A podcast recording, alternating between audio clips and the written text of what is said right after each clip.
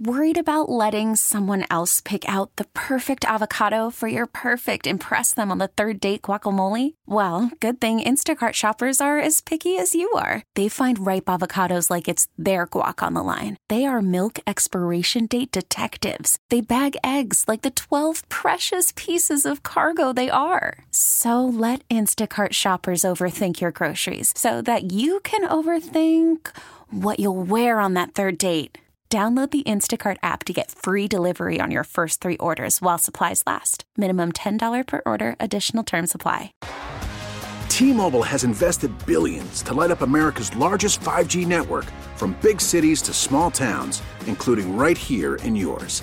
And great coverage is just the beginning. Right now, families and small businesses can save up to 20% versus AT&T and Verizon when they switch. Visit your local T-Mobile store today.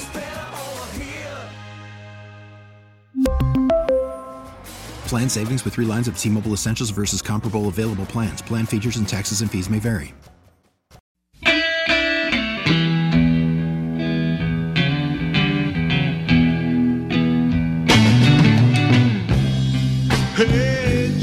Five sixty the Joe Radio Rewind, running back some of the best you've heard here on 560 over the past 24 hours. Where you at? It's Dan Day on social media at Dan Day Radio, Twitter, Instagram, Facebook, the whole nine yards. I got you, and I got you covered. On the way, Joe Rose Show talking about the upcoming draft, NFL draft that is, with Marc Ross. Greeny talking to one of my heroes growing up, Ozzie Smith. Ooh, greatest shortstop of all time, in my opinion. That backflip, he'll tell a story on how the backflip got its origins in his life. And then Hawk and Crowder, they have a new song from Solana. Banger or not a banger? We shall see. Let's bang out some headlines. The Heat ended their six game losing streak while also ending the Knicks' three game winning streak yesterday when they defeated New York 98 88. Aaron Ekblad is out for the season after undergoing surgery for a fractured leg. The Panthers are back in action tonight at 7 against the Red Wings. Miami held its pro day yesterday.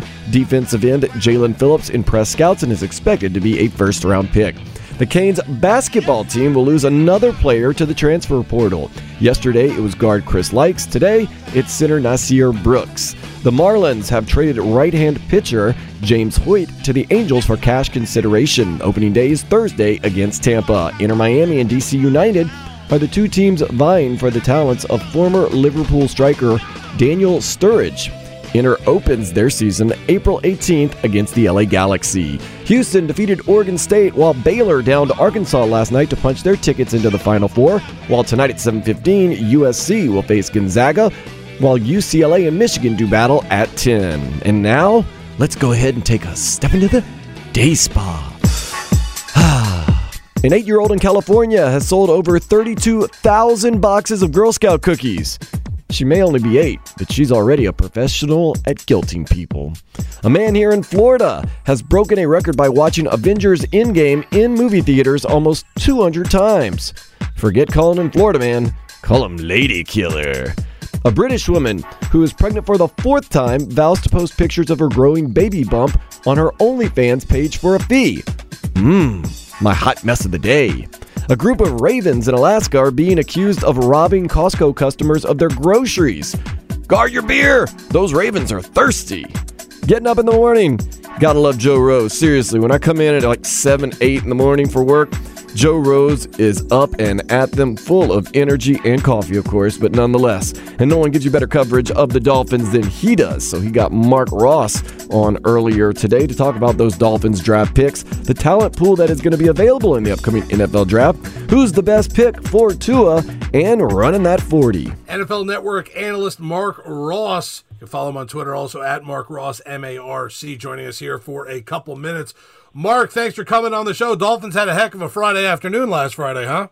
Yeah, they kind of threw everybody off with all that movement going on there. Woke everybody up that day. Marc, I was just curious, what were your thoughts a, a month out? Because we were all surprised. Not that they made that trade. I think a lot of people thought they would trade down, but a month out and the way it was a two trader from three to 12 and back up to six, what were your thoughts? Well, I liked it three to twelve, and then when they jump back up to six, you know, to, to go back up and give up that first round pick, I thought I didn't uh, particularly care for that. But for them, it, it's obvious that they have somebody in mind or two guys in mind. Like when you're doing the math with that, say, okay, these four quarterbacks will probably go, and here's these two or three playmakers that we really want to get there in that spot. So you know, you always want to accumulate the, the picks, and they they did that uh, but then when they gave that up, it, it was obvious that all right, we got a guy. We, we're trying to make sure we get him at six.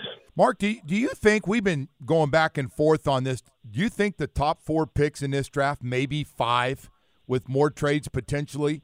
Could we see five quarterbacks or four quarterbacks in a row go to start this draft? Yeah, for sure. I, you know, it's it's the first three are slam dunks. You got to go with the, those teams with San Fran jumping up in there. They're not doing that for a left guard. No. So uh, and then and then um, Atlanta, there I think they're in the perfect spot to to take quarterback, and they have to do it. Or to all right, we like Matt Ryan, we think he can still do it. To another team, get in there at four, which you know leaves you with with Mac Jones still catching fire and catching uh, you know rising and rising as we speak, and everybody gets desperate the closer you get to draft day for the quarterback. So I think for sure you'll see three in a row, four in a row, and then maybe five in the top ten. What do you are you hearing anything about? San Francisco at three. I mean, I think we know Trevor Lawrence is going to go one, and I think the odds on favor for two um, is Zach Wilson. But what about three? You, could it be Mac? Could, could it be you know Justin Fields? Like, have you heard anything there? Because the only rumor I've seen in the last couple days, they might be in love with the uh, Mac Jones from Alabama. Yeah, I can't see that at all. And um,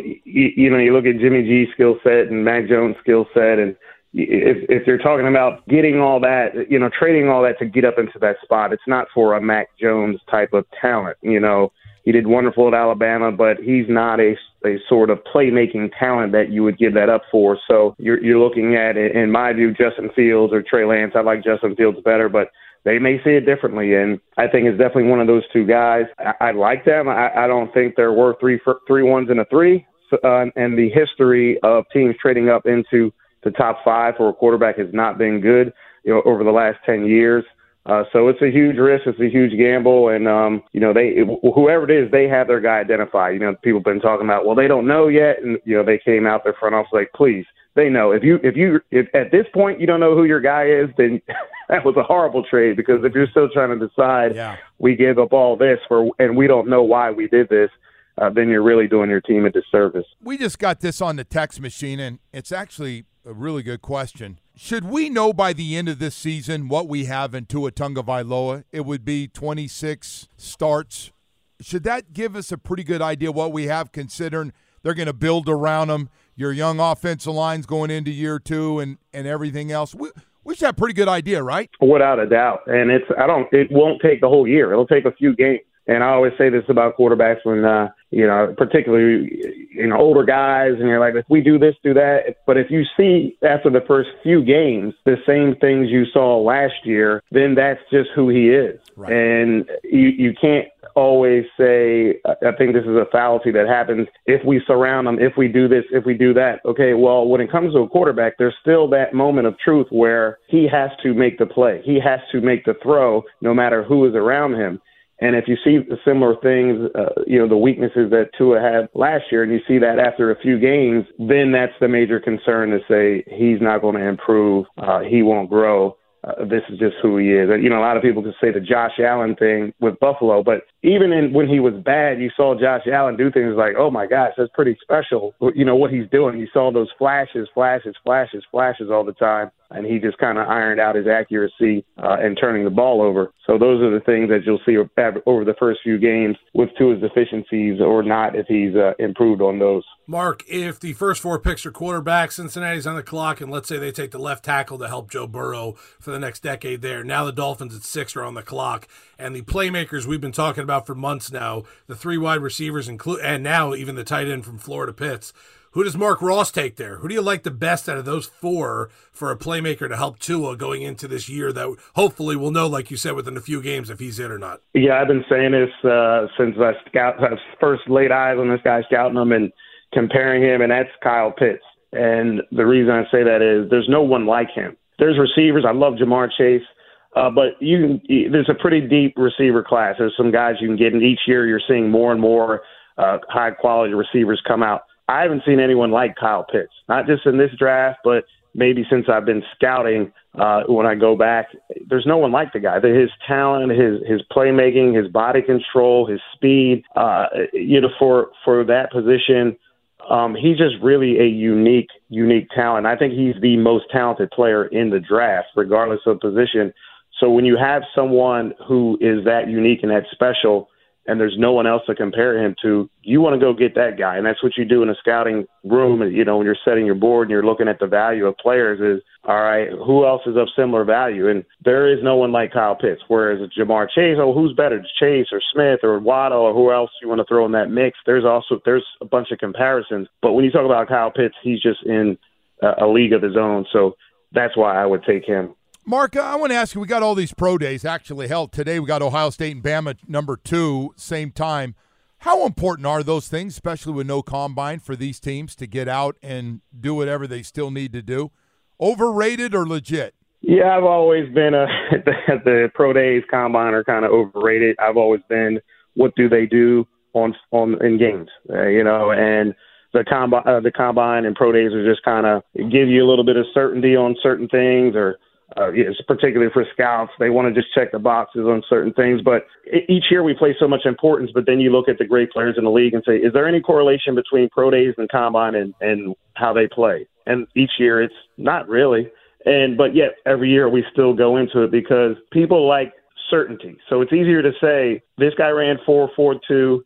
This other guy ran four five. That four four four two guy is faster than that four five guy. Even though on tape the four five guy maybe look faster, smells uh, all that, but the numbers give certainty to people. Gives it gives scouts comfort. It gives coaches comfort. So I think that's why the importance is there so much, just because it's so easy to di- digest that, as opposed to actually arguing and having your your view, your eye about scouting the the traits of the player. But you know, obviously it's big business. will keep going on, and, and it's needed. Yeah. Uh, but I think it's a little bit uh, overrated. Let, let, let, me ask you a follow up on that. So DeVonta Smith, who just did. I mean, had the greatest year in the history of college football mm-hmm. for a wide receiver. I don't. I, I sense he really doesn't want to run a forty because it's not going to be real fast, and he doesn't. Want, he and, and he doesn't want her to stalk, even though he runs by people. He runs great routes. I love his releases. Does it hurt him at all in the draft? Well, without a doubt, and he's been the perfect test case that I've been saying about the film versus the workouts. And I'd said this after the season. I told people when it comes draft time, people will be talking about Jaylen Waddle over DeVonta Smith because he's gonna he's gonna run fast, he's gonna jump high, he's gonna do all that, and DeVonta Smith won't. He was 170 pounds. If he ran, he probably will probably only run you know hearing stuff down there four five. So you're looking at it and saying, well, he can't play anymore. Well, well, wait a minute. When you watched him on tape, he was the best player on the field by far. And then the numbers, you have to match it up and say, all right, he's 170 pounds, but did you see that as a hindrance when he played at Alabama, him being small? Right. And you really didn't. And then no. you say, okay, he, he would have only ran four or five. Did you see him playing slow in games? No, he was the fastest guy on the field. Right. So that's where the big conundrum comes each year with scouting mm. is the numbers versus the play. And if the numbers, whatever their deficiencies are on the workout side, is it a deficiency in games? And if you're saying it's not, then you really should ignore the numbers. But instead, we look at it and just assume, well, he's that, he he's slow and he's small and he can and we should knock him down. So uh, it, it is a. It, it, I think he knew that. His, I think he was prepared for that. The way he's been doing this this season, this postseason work. And if he was fast, he would run fast. Yeah. So let's be clear. If he was going to run a four three, he would jump out there and run it. But he knows he can't. So I think he's been advised it's better. Hey, let's just leave the intrigue uh, to your 40 time instead of proving it. Marc, I'm glad you said that. I've been cracking up. I go, every fast guy I ever play with loved to run 40s because they oh, knew yeah. they knew it was fast. yeah, fast guys run fast. Right.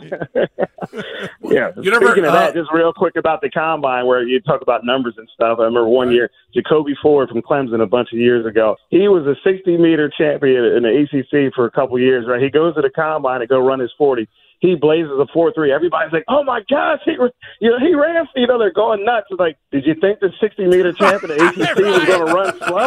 You, you know, so those are the things where yeah. you're just like, what are we talking about here? Yeah, so that that's kind of how numbers in, in the combine hey, stuff kind of gets thrown it, off. It, it's so funny because this kid Schwartz is from down here, who was the fastest kid in high school football three years ago. Goes to Alabama and he's playing like, yeah, he couldn't wait to get in front of the line for Auburn's pro day to run that 40 because yeah. he knew that bad boy. He didn't know it was going to be in the twos, man. He can fly, yeah. of course, man. It, no question. no, no brainer, man, at all. Hey, um, I wanted to ask you this. How are teams treating this Deshaun Watson thing that's going on right now on uh, all the allegations and civil lawsuits? So, so what do you do if you're a team and – you still need a quarterback. What do you do? Yeah, you just have to lay off of that one. And um, it's it's unfortunate. Whatever comes out of all this, and it's looking bad each day. And I haven't really seen something like this. And so teams, I think, are just like you, you can't touch this. You know, it's not an injury. It's not one one incident or you know drug charge or something. I mean, this is this looks pretty bad. And it's um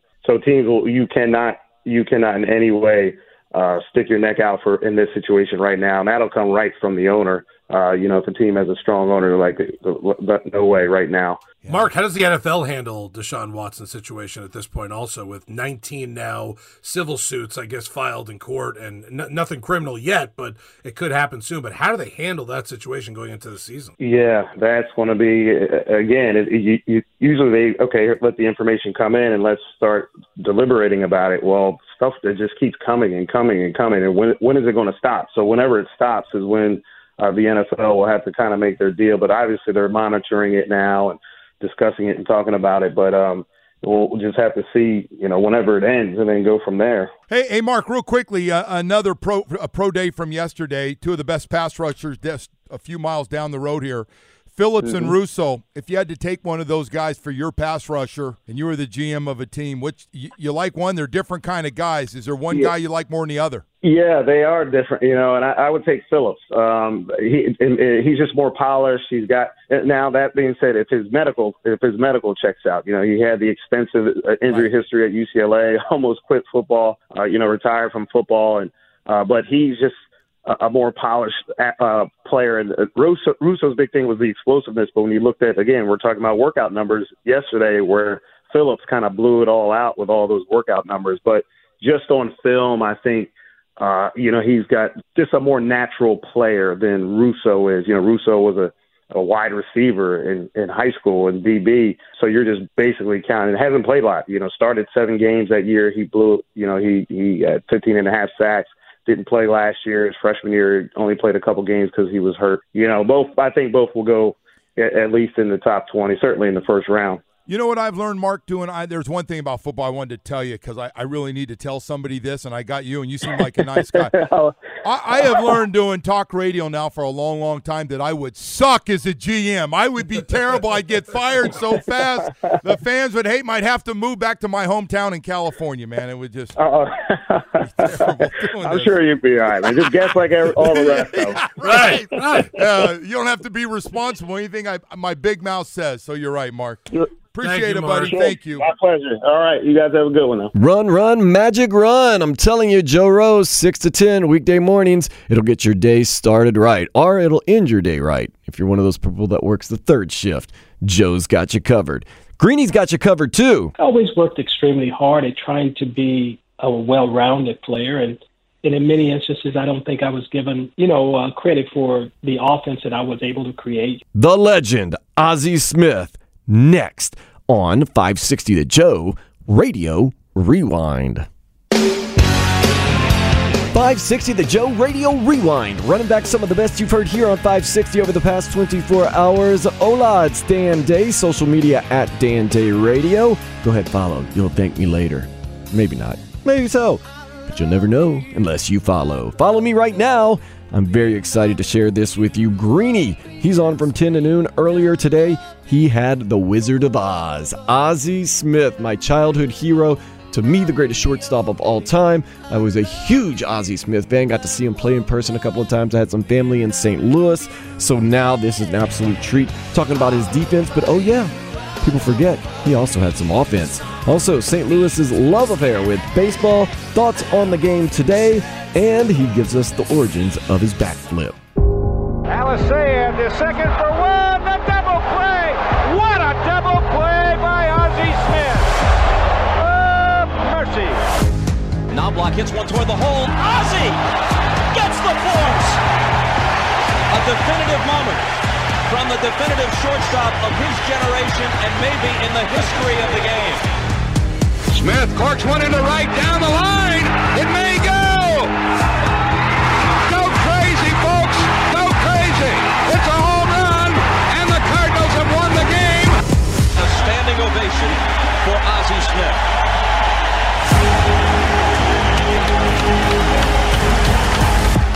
Welcome to the Hall of Fame, Ozzie.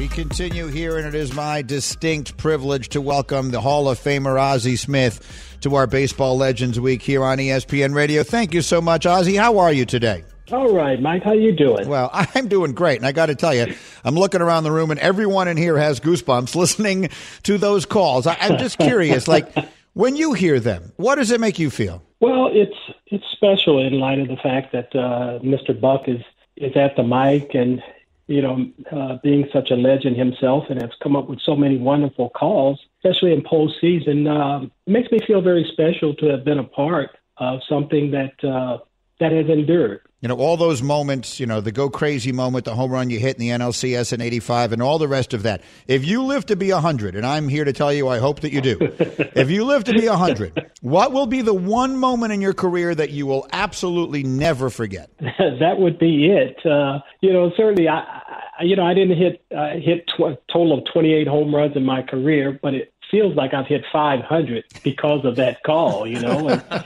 it is the it is the one moment that uh, that people remember, and it's always nice to be a part of a moment that people can look back and they can tell you exactly where they were when the when the moment happened. And you know, I have so much of that every day of my life. You know, so it's just nice to to have been a part of that, and uh, of course, Jack Buck made it very special. How do you explain it? Like, like how does a moment like that actually happen? Again, you hit 28 home runs in your career. That's a walk off shot in in, a, in a, an NLCS game.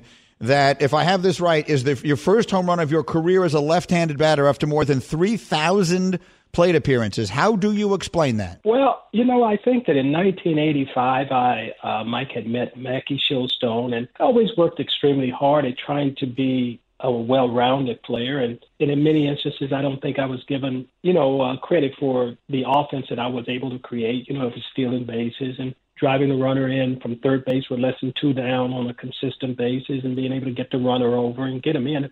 Those things sometimes are overlooked because guys are hitting the ball out of the ballpark, but it's that part of my game that, and part of the Cardinal organization that uh, plays that type of baseball. And uh, I think that was one of the reasons that Whitey uh, actually brought me over here because he knew that I could, you know, I, I could do those things. And so that particular moment, uh, after I had met with Mackie and Mackie had helped me become a, a little bit stronger, stronger from the standpoint of not hitting the ball out in the ballpark, but being able to back the defense up. I took that and I took that with working hard and learning how to pull the ball, get the ball down in the corner and prevent the guys from being able to throw the ball and get me out inside as consistently as they had. And all of those things in 1985 came together. I knew, I realized how to how to pull the ball a little bit better, uh, had a little bit more power, and I certainly in that instance was not trying to hit the ball out of the ballpark. I was just trying to get myself in scoring position. And as you know, in Busch Stadium, there are very few. Um, there are little spots in the ballpark, you know, maybe 15 feet from each line, where the ball has a chance to go out if if a little guy hits it. And in that instance, uh, he supplied the, the power, I supplied the technique, and and history was made. I can't tell you how much I'm loving this conversation because you're talking about a game that barely is played. It, it, it's barely recognizable to most people who are watching the sport today, and it's just wonderful. The next thing I want to ask you about, Ozzie, is the love affair between the city of St. Louis and the Cardinals is something that I'm mhm. not sure I've seen matched anywhere. And, and this is an example I use. I've mentioned this in many interviews that I've done over the years. Any adult that I meet that I did not know as a child most of the time I don't know where they're from. If, if I meet you as an adult, I don't know where you're from. Why would I know where you're from? Anyone who grew up in St. Louis, I know they're from St. Louis. And they never stop talking about being from St. Louis, and they never stop talking about the Cardinals. How would you describe the love affair between that city and that baseball team? Well, I think it's uh, Mike. It comes from pe- the people around here. They they come from the land, you know, so they understand what hard work is, and and and I think for years the organization has always been one that has been fundamentally sound. And I came here at a time when that was really accented, you know. So the appreciation for the finer parts of the game, I think, are one of the things that that sets this city apart. They know that baseball can be won without necessarily being a big power uh, driven team. We, we proved that through the 80s that if you execute the fundamentals and you execute them more consistently than the opposition, you have a better chance to win. Even if you don't hit the ball out of the ballpark, with good overall team speed, you're always able to put pressure on the defense. And if you don't strike out and you don't beat yourself, you got a chance to win. And I think that was what we proved in the 80s. And I think that's the thing that that um, endeared people to the type of excitement that is created every day when you come to the ballpark. You didn't know exactly how it was going to be done, but because we, we executed fundamentals, we had good overall team speed, something exciting uh, had the capability of happening. And even if the team wasn't, you know, we could be getting shut out, but that one little infield hit or that one blooper be the start of a big inning. And we, we certainly had our share of that in the 80s. You, in fact, you had the best defense in the sport in the 80s from 82 to 1990. Whitey Herzog, the manager, Ozzie Smith, the shortstop. The Cardinals had the number one defense in baseball. All right, so the two things that made you a legend, that made you a Hall of Famer, which are defense and stolen bases, are two things that are sort of being lost in the game, or at least being de emphasized for the most part in the game today. So you, to me, are the perfect person to ask. How do you feel about the directions that the game has taken? Well, I, I mean, it's been a little disheartening to watch. You know, I think that too much emphasis now are put on all of these other things when, when, as I mentioned a second ago, you know, the things that we concentrated on, Mike, were being able to drive that runner in from third base with less than two down on a consistent basis is very, very important to the success of any team. Learning to be, to get that guy over, if guy gets on, learning to get that guy over and get him in. Those are, those are the fundamental things that never change. Catching and throwing the baseball. That will never change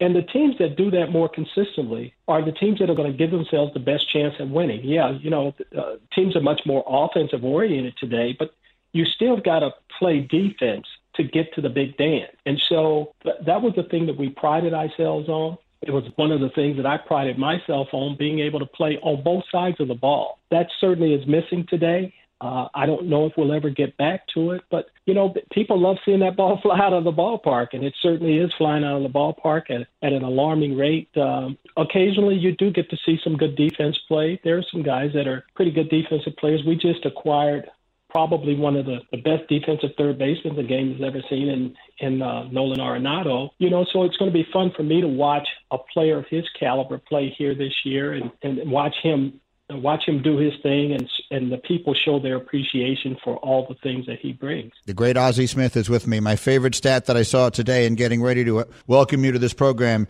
In Ozzie's final season, he struck out 18 times in 603 at bats. Those are numbers that people are not ultimately familiar with today. Ozzie, a shortstop's making 300 million bucks. We got one in San oh. Diego. Oh. We may have one in New York today. What do you think? Well, I was born too early, Mike. they're uh, they're making uh, they're making a lot of money today. You know, they're I think the guys today certainly are much more offensive oriented. You know, I don't think that there's as much emphasis put on defense, although those you know those guys that you're mentioning are are pretty good defensive players. But I don't know if if they were be considered prototypical shortstops like myself or and Omar Vizquel were back in the day. But uh, you know, it's it's where we've come. It's it's where it is, and you know, we just uh, sit back and try and enjoy it as much as we possibly can. Absolutely, the great Ozzie Smith is with us here. All right, one more story I'm, I'm dying to get. Just gonna sit back and have a little story time. Tell me a story. All right. So, those of us who watched your career will remember your trademark back flip. I want to make sure everyone who's too young to remember knows I'm not saying bat flip, I'm saying back flip. And I got a, I got a note here that said you that you learned that by practicing in sawdust piles at a lumber yard as a kid. Tell us the story of how you first started doing the backflip? Well, I we lived in uh, I grew up in South Central Los Angeles, and we lived across the street from a a uh, a lumber yard where they there was plenty of sawdust and there were boards, and we used to go over there and we'd take old inner tubes and we'd patch them up and my brothers or my friends would sit on the side and would use that as our springboard. And then on Thursdays, we'd go to what they call family fun centers where they had trampolines in the ground. And you know, as kids, you know, it was always about a dare, mm. you know, so we used to tumble over the concrete on Thursdays from one trampoline to the other. So I was one of those daredevil kids. So I learned to tumble. So when um, when I uh, made it to the big leagues in 1978, which was my rookie year, in spring training we had to run a couple miles after we practiced. Well, I wasn't one for running long distances. I, you know, I, I was a sprinter. After we finished, I had Gene Tenace, Dave Winfield, Rollie Fingers, Gaylord Perry, all were giving me a hard time about being the young guy and being the, being at the back of the pack. So to show the guys that I wasn't tired, I did a round off backflip, and at the time, Mike, I could really leap. I, I had I had good leap because I, I played basketball in high school too, you know. So uh, that was that was the other sport that I played, and and so I had good leaps. And Gene Tenace had girls that were involved in gymnastics, and he wanted me to show them that I could do it at some point in time during the season, which we weren't able to do. So the final day of the season, which was Fan Appreciation Day, he and the PR guy thought it would be a good idea to get the crowd excited for me to do that going out to my position. I reluctantly did it, and people liked it so much they asked me to do it opening day the following year. And lo and behold, a trademark was born. Hmm. A great story. And I, the note here when you went into the Hall of Fame at the unveiling of your statue, the sculptor said, quote, you spent half your career up in the air. That makes it difficult for a sculptor to do something with it. oh, man, that dude really was one of the greatest. Oh, Greeny and Ozzie making it good. Speaking of making it good, Hawk and Crowder. All right, here it is. Without further ado, the cheesesteak song. New music next here on 560 The Joe Radio Rewind.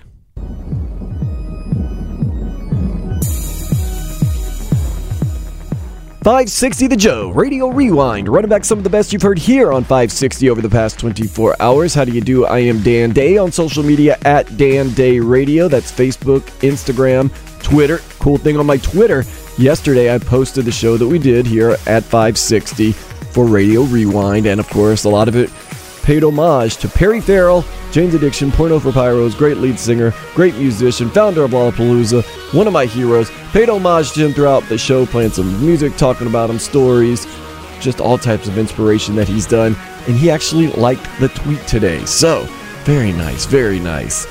I'm now a very happy person. Always happy to hear some Hawk and Crowder.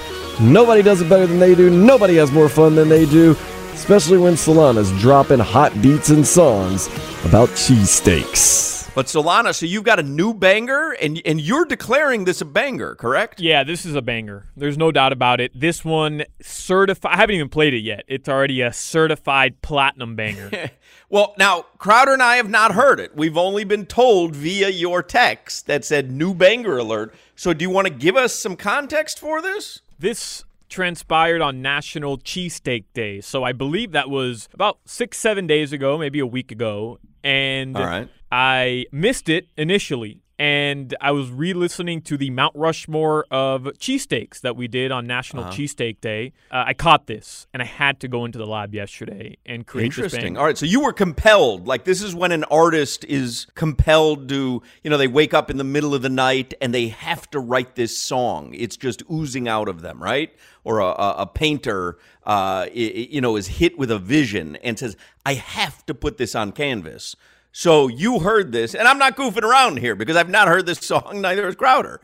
I'm not goofing around. You heard this. You said I have to put this on audio. It's it's speaking to me. This is me in my Vincent Van Solana okay form. All I right. mean, I heard All this right. and I just got a vision, and I had to make it come to life. All right. So should we play this now, or should we tease it for the next segment? Like what? Uh, I mean, there's a lot of hype it... there. A lot of hype there. I know. Well, it. you, you're, you're all right. Okay. Yeah, you're right. That would be unfair. All right. Here it is, ladies and gentlemen. The newest. Ba- Are you still calling yourself Lil Soul on the beat? Actually, no. I debut my new my new name. Oh, here. really? Right. Well, you have a new moniker. Entercom. You have a new moniker. I mean, Entercom changed their name today, and uh, Fox Right. Sports Sun or Fox Sports Florida is changing to Bally tomorrow. I thought it was only right. There's got to be change. There has to be some Wow, change. and and someone pointed out because I was talking about it at the beginning of the show that um, you know American Airlines Arena is going to be FTX Arena now. Uh, Marlins Park apparently is going to have a name change. They've apparently sold the naming rights, and I am told we will find out tomorrow by an inside source what the new name is for Marlins Park. So there are new names all over the place. So now we don't even work for Entercom anymore. We work for Audacy. So you're telling me that Lil Soul on the beat has been retired? Lil Soul on the beat has been retired. Yes. Wow, what a what a couple of weeks that have transpired here. All right, so is, is there a name for this banger? The cheesesteak song. All right, here it is. Without further adu, the cheesesteak song. Today is National Cheesesteak Day. Uh, Steve, cheese, easy for me to say. Tell what you want to do to that cheesesteak, Hawk. Cheesesteak shit. Uh, Steve, cheese, uh, Steve, cheese, uh, So, so, so, so much, so, so, so much, so much, so. Steve, cheese. Tell what you want to do to that cheesesteak, Hawk. Cheesesteak shit. Uh, Steve, cheese. Tell them what you want to do to that cheesesteak, Hawk. Ketchup, ketchup, ketchup, ketchup.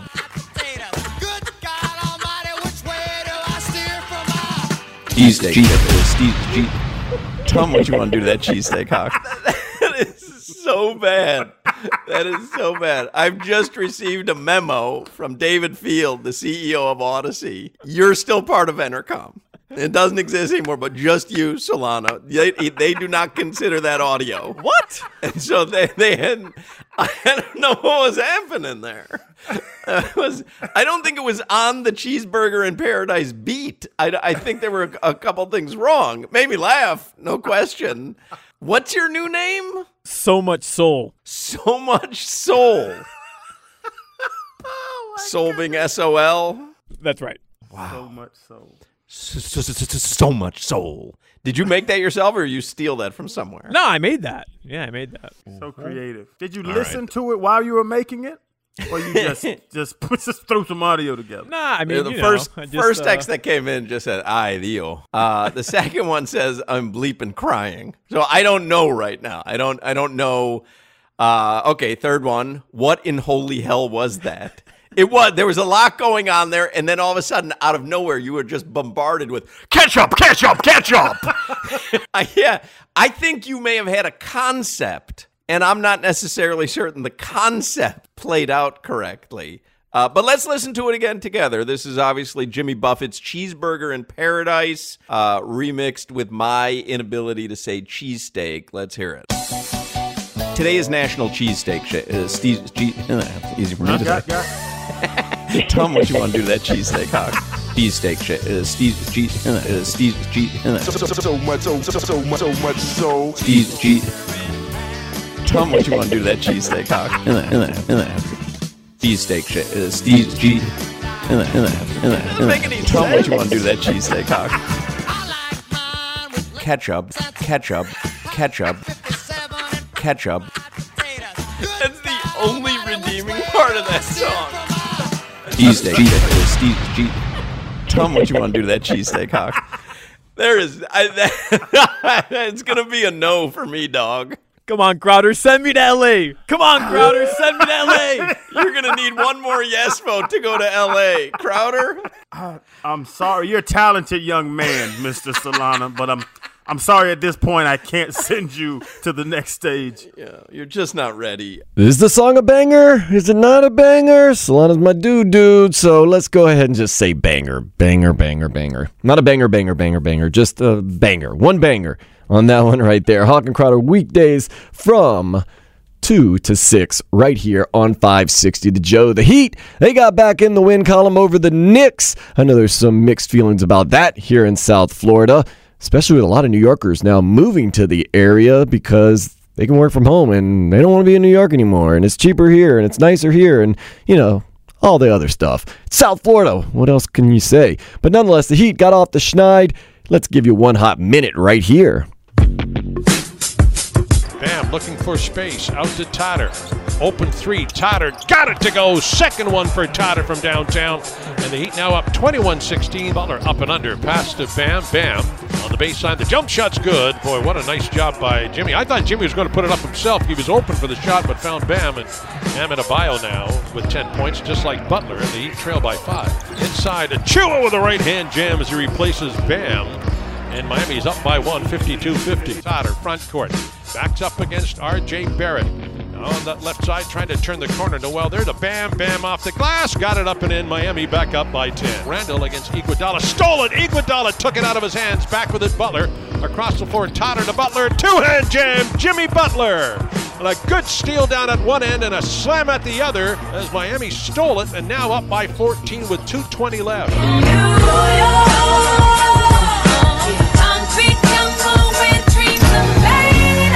Final score Miami wins it 98 88 to put an end to that six game slide.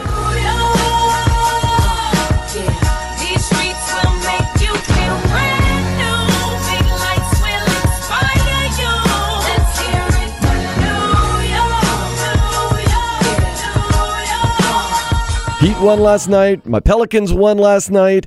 Yes. All we do is win, win, win, win, win. Let's keep those winnings going. I win because I get to hang out with you. So let's do it again tomorrow at around 6 o'clock right here on 560 The Joe Radio Rewind. Later, slug. T Mobile has invested billions to light up America's largest 5G network from big cities to small towns, including right here in yours.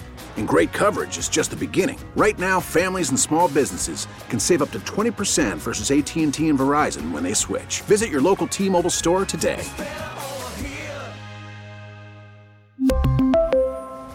Plan savings with three lines of T Mobile Essentials versus comparable available plans. Plan features and taxes and fees may vary. We get it. Attention spans just aren't what they used to be heads in social media and eyes on Netflix. But what do people do with their ears? Well, for one, they're listening to audio. Americans spend 4.4 hours with audio every day. Oh, and you want the proof? Well, you just sat through this ad that's now approaching 30 seconds. What could you say to a potential customer in 30 seconds? Let Audacy put together a media plan tailor made for your unique marketing needs. Advertise with Audacy. Visit ads.audacy.com.